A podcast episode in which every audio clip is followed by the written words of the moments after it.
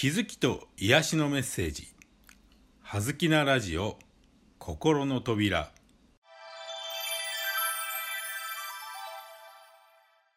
皆さんこんにちは。葉月光栄です。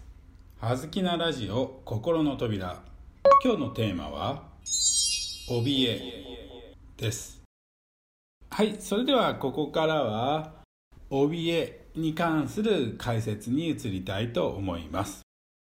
恐怖恐れというのは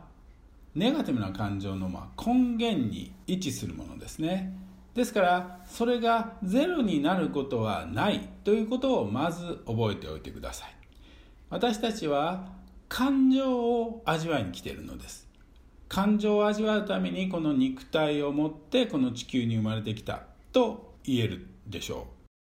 ですから感情というのはこの感情の変化落差がポイントなんですね。ポジティブだけではなかなかねその感情の落差変化が味わいきれないのでわざわざネガティブなものもそもそも身に宿しているんだと。ですからそのネガティブな感情をなかったもののように扱うこと自体が対処法として間違っているということにぜひ気づいてください。ただし怯えにまで恐怖が育ってしまうのには必ず理由があるのですね。まず不安というこうぼんやりしたものが対象がある程度絞られてくると恐れ恐怖になってきます。そしてそれがもうかたくなに信じ込んでしまう。もうこれは絶対無理というところまで高まるとそれが怯えになるということですね。不安から恐れそして怯えというこの三段活用になるわけですがこの恐れが怯えになるのには必ず理由があります。ですからその恐怖恐れを全否定しないことここがまず大事なポイントです。ポジ100%のスーパーヒーローなどこの世に存在していません。同時にネガ100%のスーパー悪役もこの世の中には存在していないということをぜひ覚えておいてください。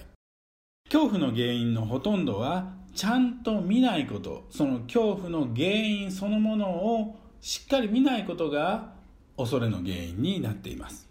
見て見ぬふりをする臭いものに蓋をする。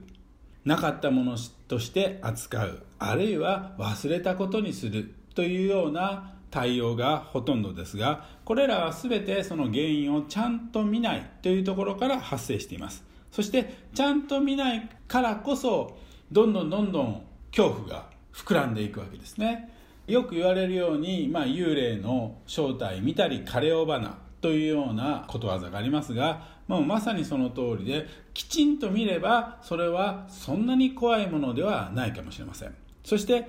大事にしていただきたいのはこの怯えを決して克服しようと全部なくそうというふうに思わないことがポイントです。それよりも大事なことは怖いものは怖いと認めるその勇気というかクリアな見方がとても大事なことであるですね。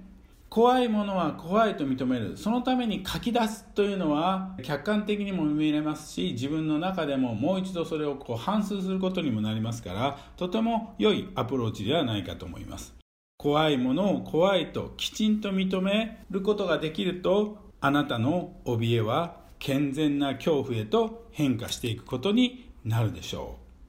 あなたは怯えるほど怖いものがありますか？ぜひそれを怖がらずまず自分自身の中に認める。自分はこれが怖いんだということを認めるところから始めるとあなたの怯えはやがて健全な恐怖へと変化していくことでしょう。ぜひトライしてみてください。葉月声でした。ありがとうございました。